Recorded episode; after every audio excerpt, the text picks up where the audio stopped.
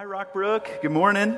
Hope you've been uh, enjoying this series as much as I have. Today is part five of a blueprint for making faith work in the book of James. So far, we've spent uh, the first two sermons on James chapter one, second uh, two sermons on James chapter two.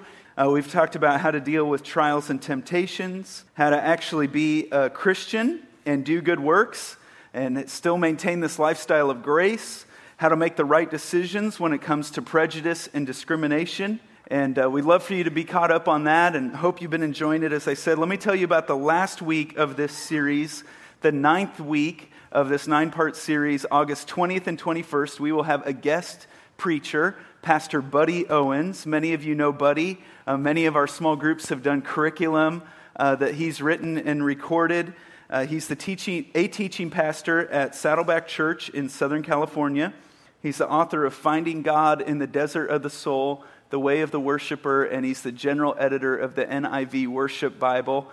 And a few months ago, Pastor Kelly asked him to come and close out this uh, series in James for us, preach on a specific passage, uh, even a specific message Pastor Buddy has that's been really impactful in Pastor Kelly's life. Uh, so you won't want to miss that. Today, we turn the page to James chapter 3 which is one of the most, if not the most, sobering passages in the book of James. The heading in your Bible probably says something like Taming the Tongue, and that's the title of today's message, Taming the Tongue. Uh, so let's just read this whole section we're going to cover today at once, and then we'll march through it little by little. I'll read it. You can follow along on your outline or on the screen or in your Bible. James 3, verse 1.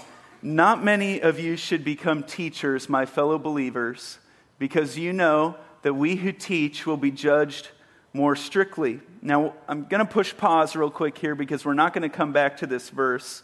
And I just want to stop and say, I'm so thankful for our senior pastor because he has set an example in his preaching that he's careful and thoughtful with his words. And he takes the privilege of being a teacher, of being a preacher, an instructor, a corrector, a pastor so seriously. And he handles the word of God with integrity.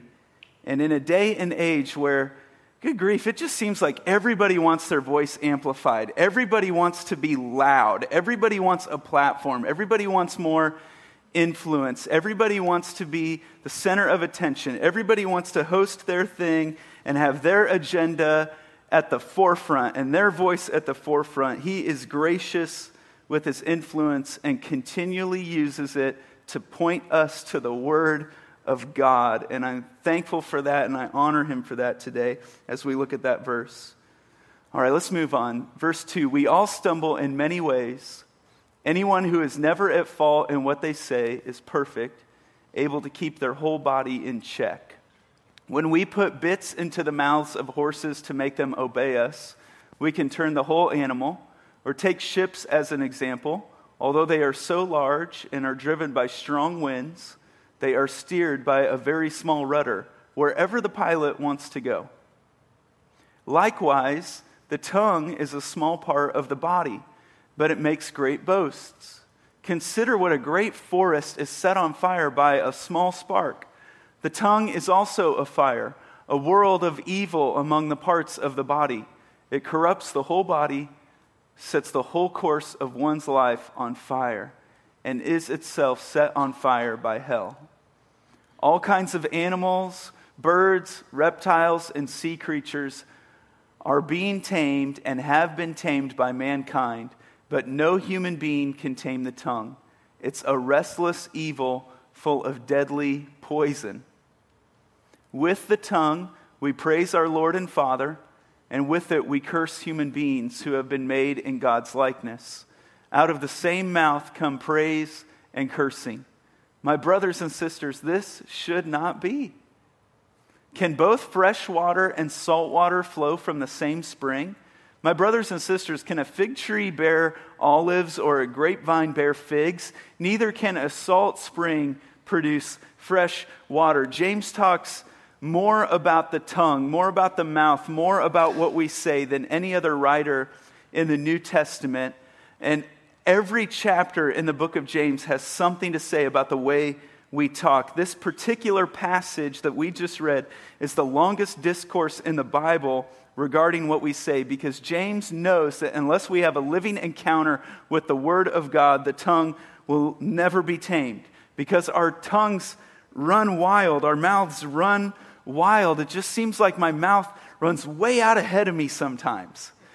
And it's like, it, I'll be saying something and think, what, why am I saying this? What, what business do I have saying this? It's like the, the second it comes out of my mouth, I just want to grab it and put it back in and stop myself, but it runs wild. It's, we can't tame it. This is why James says, if you can control your mouth, you're perfect. Look at verse 2 again. Anyone who is never at fault in what they say is perfect, able to keep their whole body in check. Now, perfect here doesn't mean sinless.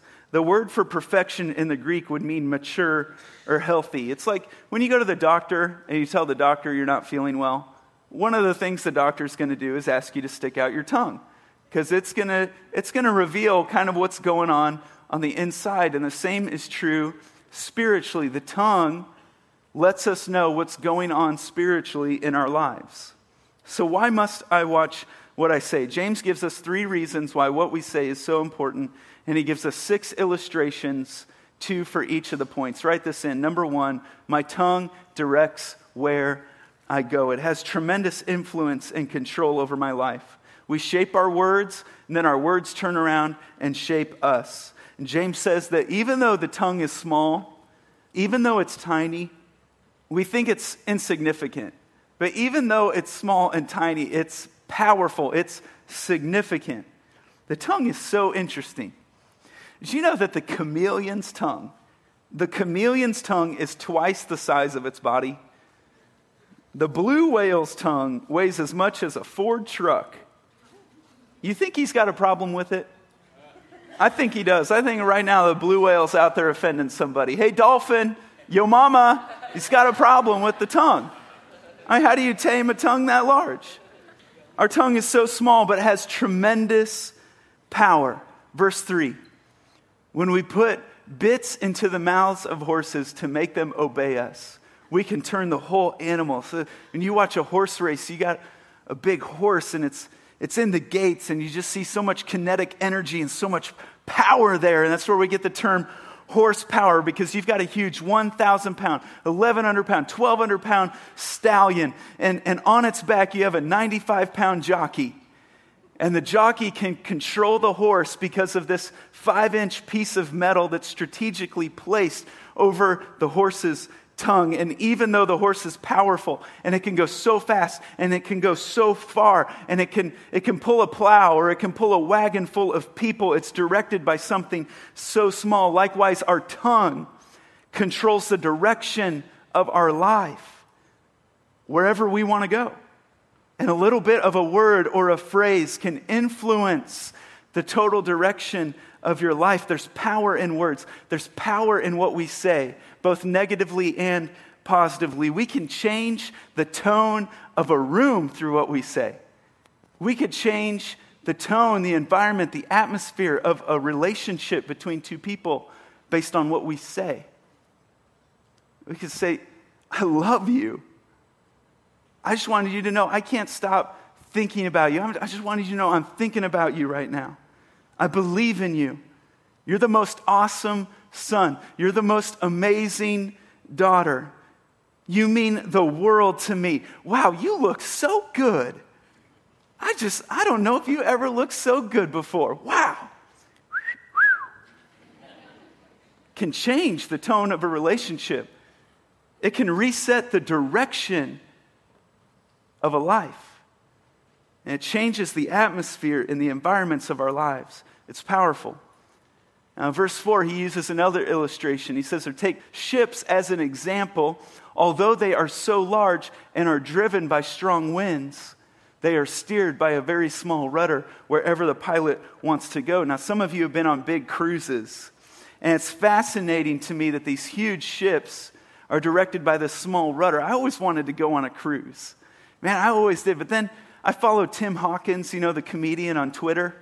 And he went on a cruise, and, and he said the only thing he could liken it to was being at a golden corral inside a pinball machine. And that kind of ruined it for me. So it's not really on my list anymore, but. If you're on a cruise, you can wish and hope and pray all day long that this ship is going to go to the islands or it's going to go to Alaska. But the reality is, it's just going to go exactly where that rudder tells it to go. And the same thing is true in our life.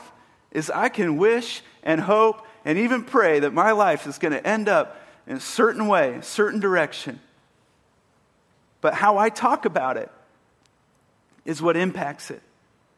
Now, I'm not saying that this is name it and claim it theology that, you know, well, I really don't like my life without a boat, so I'm just going to start talking about a boat all the time, and then I'm going to get a boat and I like my life better. No, no, no. I'm saying that how you talk about your life directly impacts the direction of your life. So if your marriage is struggling and you decide to complain to your friends about your spouse, you can tell where the direction of your marriage is going.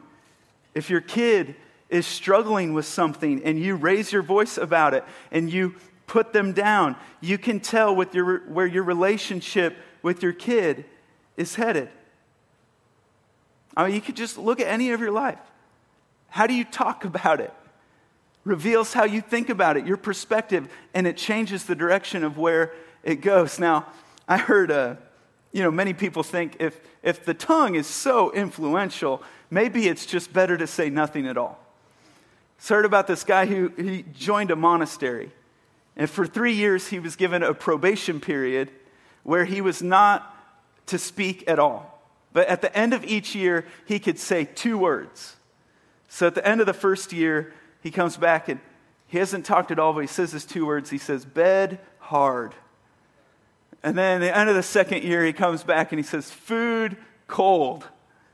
The end of the third year, he comes back and he's just so fed up. He's had it. He says, he says this two words. He says, I quit. And the head priest says, That doesn't surprise me. All you've done is complain ever since you got here.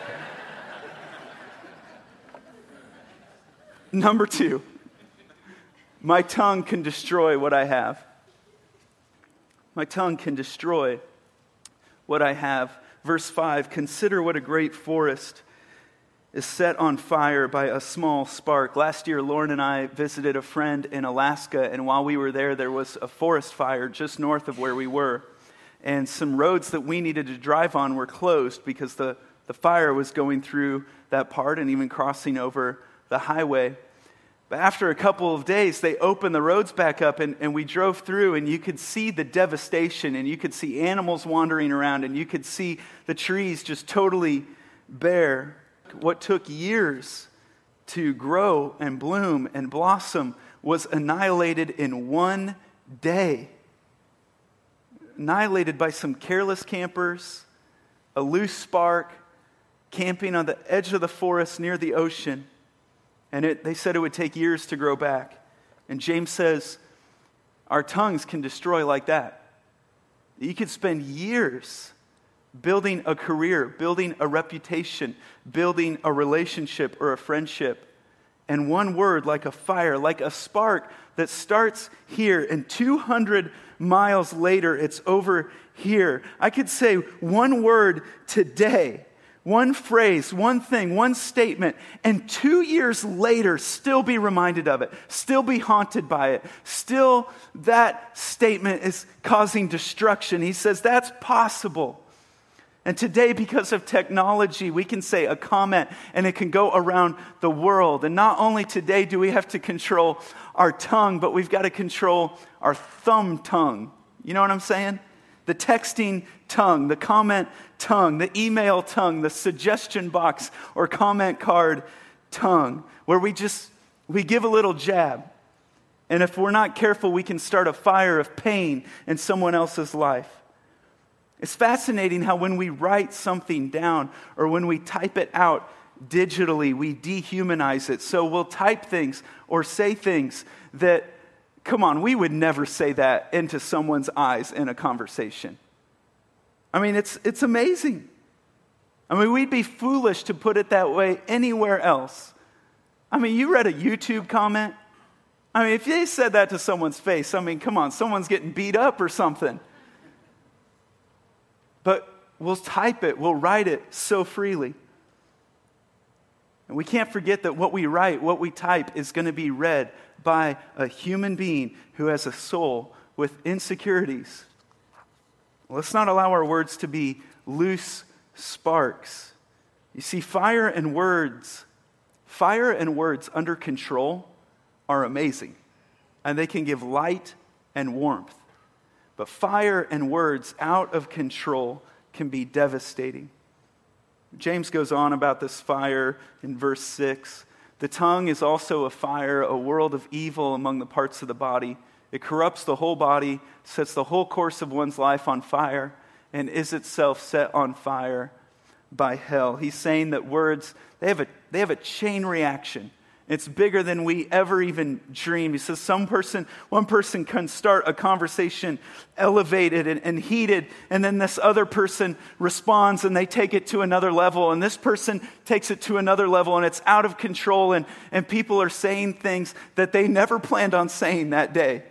They didn't wake up thinking, I'm going to say this today. It has a chain reaction. James uses another illustration, including animals. All kinds of animals, birds, reptiles, and sea creatures are being tamed and have been tamed by mankind. But no human being can tame the tongue. It's a restless evil full of deadly poison. And he's being kind of funny here. It's amazing. You could go to SeaWorld and you could see a whale do all kinds of tricks for a hamburger or whatever it is that they give the whales.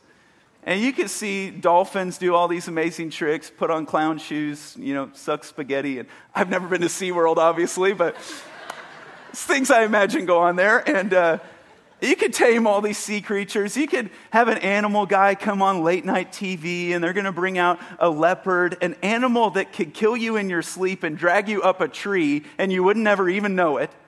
And they're petting the leopard, and it's tame. But we can't tame the tongue humanly speaking. He says it's impossible. It's liable to break out at any moment. He calls it a poison. The word in Greek is snake venom. Just a few drops could kill you. And you could, you could assassinate someone with your words. I mean, you could kill them on the inside. You could destroy a career. You could destroy a reputation, assassinate a character with the deadly weapon of the tongue. Number three, displays who I am. It reveals my character. It displays what's really inside of me.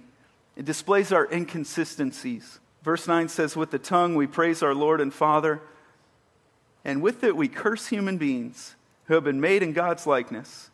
Out of the same mouth come praise and cursing. My brothers and sisters, this should not be.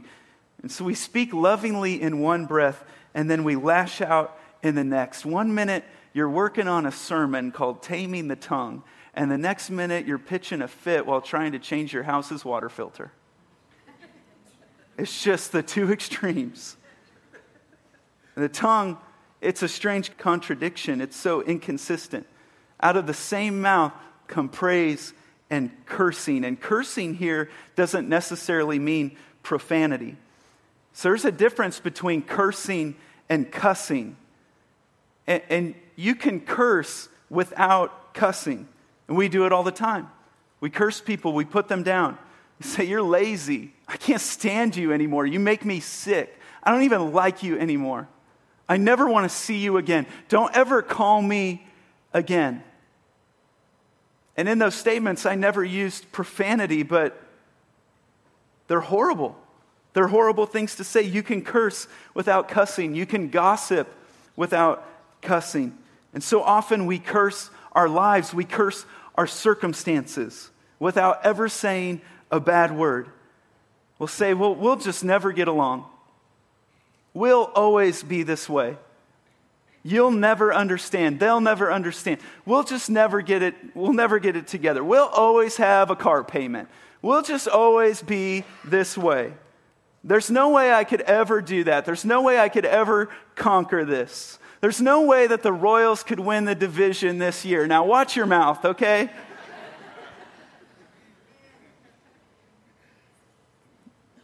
so often in the church, we're so convicted and we feel so badly about the bad words, about the profanity that we sometimes use. And we don't need to use it, but maybe the real issue, maybe the root issue is the negative, degrading, debilitating curses we say so freely. And James gets to the answer. He gives us the answer. It's, it's in verses 11 and 12. He says, You got to consider the source. Can both fresh water and salt water flow from the same spring? My brothers and sisters, can a fig tree bear olives or a grapevine bear figs? Neither can a salt spring produce fresh water. He's saying whatever's in the source is coming out, whatever's in the well is, is coming up in the bucket. I, I brought with me today, I don't know if you've ever seen one of these before, but it's a life straw. You've seen a life straw? These things are pretty amazing. You can, you can drink directly out of any container or any stream, pretty much any source, because it filters up to 1,000 liters of contaminated water into safe, clean drinking water. So there you see a guy, and he's probably out camping or backpacking, and he sticks the straw into a green, murky, bacteria filled river or pond, and it's clean, safe drinking water. And you can, you can filter for quite a while with this thing. But eventually, after about a thousand liters, it, it can't do it anymore. It can't filter any longer. And the same is true with us. We could, we could filter, put a filter on our mouth, and we could clean up what we say for a while and clean up our language for a while, and we can make ourselves sound smart and, and wise and pure. And we can do things like remove ourselves from environments that, you know, pollute the way we talk, and, and, and we should do that. And we could do things like you know, monitor what media intake we have and, and our media influences, and we should do that. And, and we could learn to pause before we talk, and we, we should do that. We could learn to think before we speak. We should definitely do that. And we could use all these filters and all these tools, but eventually that filter is going to break down, and what's in the source is going to come up into my mouth.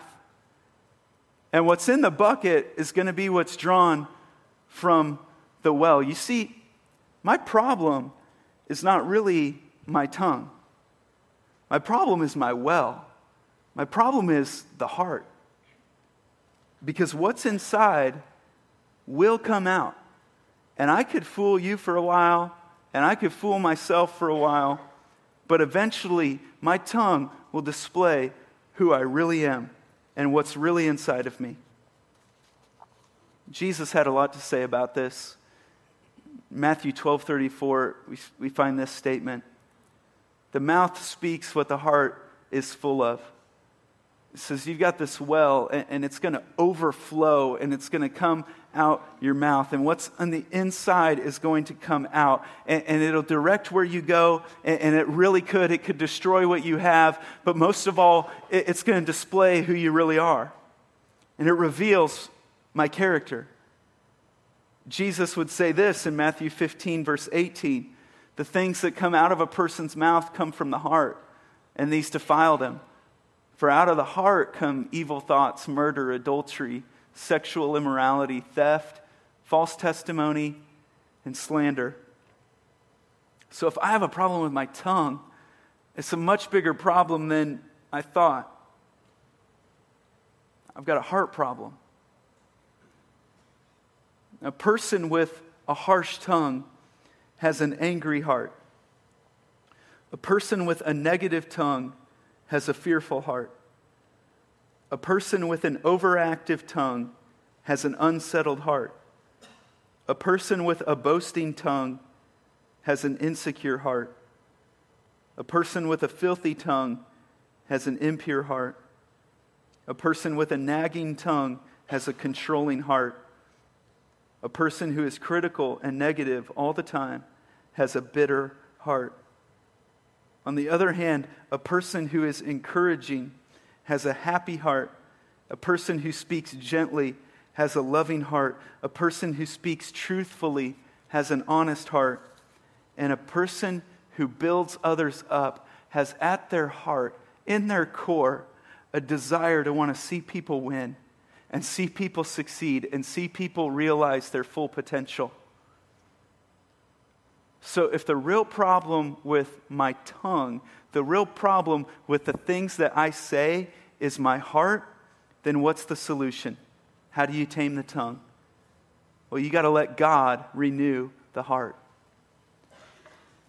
Painting outside the pump is not going to make any difference if there's poison in the well. And I can change the outside. I could turn over a new leaf. What I really need is a new life. What I need is to be born again and to continually come back to the place in my life where I say, I am nothing and can do no good and can do nothing right apart from the grace of God, apart from the grace of Jesus Christ. We need to pray like King David prayed after he broke two of the Ten Commandments adultery and murder. King David in the Old Testament, we find it in 2 Samuel chapters 11 and 12. We get the account of David committing adultery with a woman having, and having her husband killed. He, he saw a woman, he got her pregnant, and then put her husband on the front lines of battle so he would be killed. And after David did this, he did nothing. And the people who knew about it did nothing. Because the reality was, what David did was really not that unusual for a king in that time. It really wasn't all that unusual if, if he would have been king of Egypt or Moab or another pagan country in the world. But it was not fit for a man of God. So a guy named Nathan, a prophet, meets with him and he calls David out and he uncovers David's sin. And, and David had three options. His sin's been uncovered, he's shown in the light. He could have denied it, or he could have pointed his scepter at the guy and his guards take him out and execute him. That would have shut people up. Probably never would have heard about it again. Or he could confess. And that's what he did. And in Psalm 51, we find the prayer David prays after he is found out. And in verse 10, he says, Create in me a pure heart, O God, and renew a steadfast spirit within me. He gets to the source of the problem. He doesn't say, God, filter my heart. he says, God, give me a pure heart. He doesn't say, God, help me to never do that again. No, he says, God, uh, we got to go to the source. Put, put loyalty in my heart. Give me a pure heart. Make me steadfast. Make me faithful.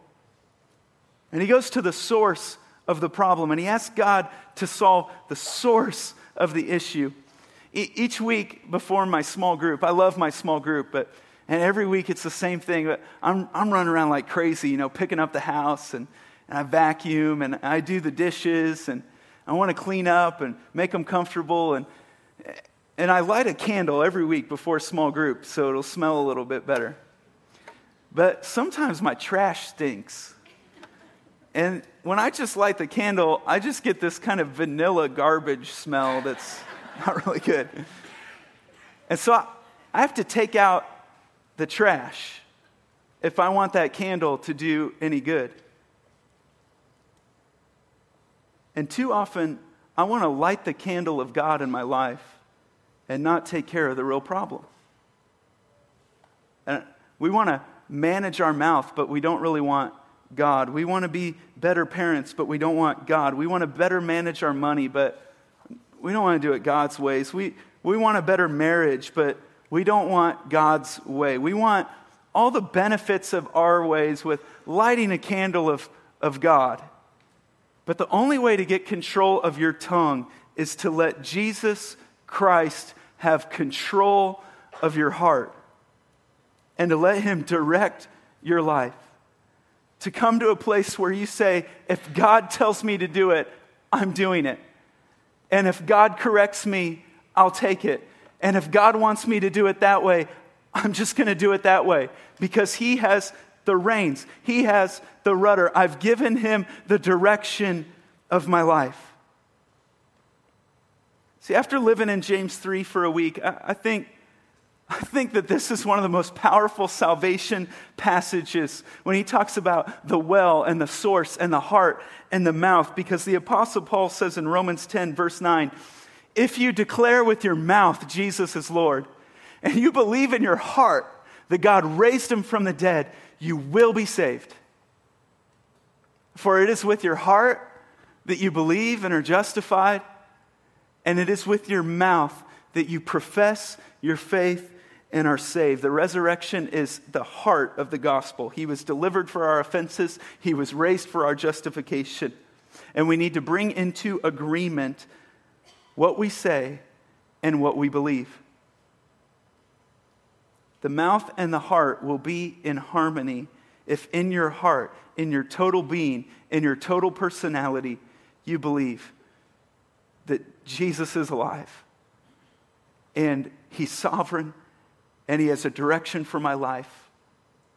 And it's for good and it's for His glory. Jesus said it's easy to just talk. It's easy. He said, Many will do it. Many, many are going to profess with their mouths, but their hearts are far from me. James says, Faith without works is dead. So I have faith and I believe in my heart, and then I put my mouth to work and profess that because I believe, everything between me and God is set right. Everything is right between Him and me. And I depend on that truth every single day.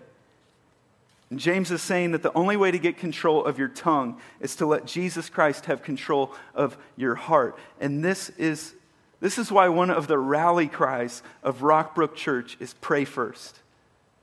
Pray first.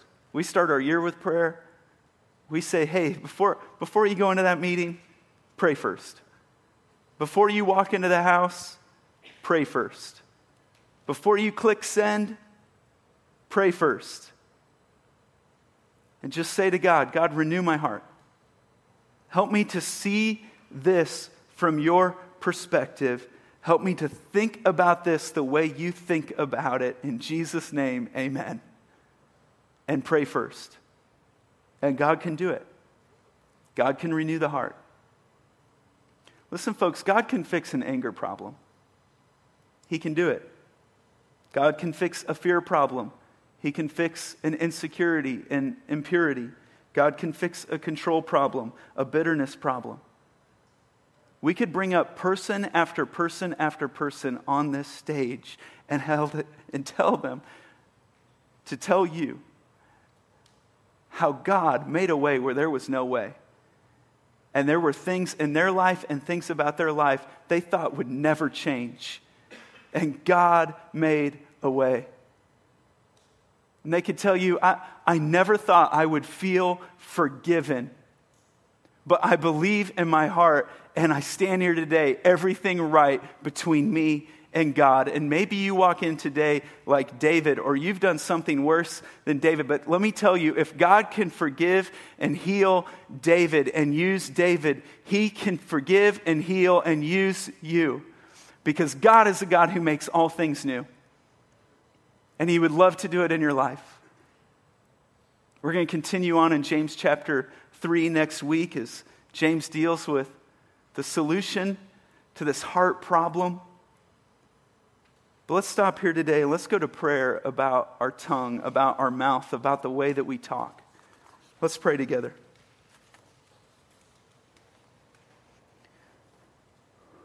God, all of us struggle in many ways. And many of us need to ask for forgiveness. Many of us need to apologize to our kids. Many of us need to apologize to our parents. Many of us need to apologize to a spouse or friends or coworkers. But every one of us needed to hear this message today. This is a universal problem. In church, I'm going to pray a prayer here, and, and I invite you in your mind, in your heart, to just say, Me too, God. Me too. I want that.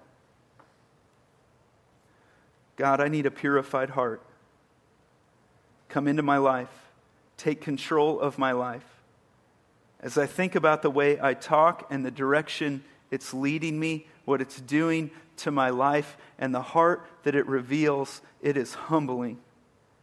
And I can't fix this on my own. I need your help. I've been negative. Help me not to be fearful. I've been harsh. Help me not to be angry. I've been nagging. Help me not to be controlling. I've been critical. God, help me not to be bitter.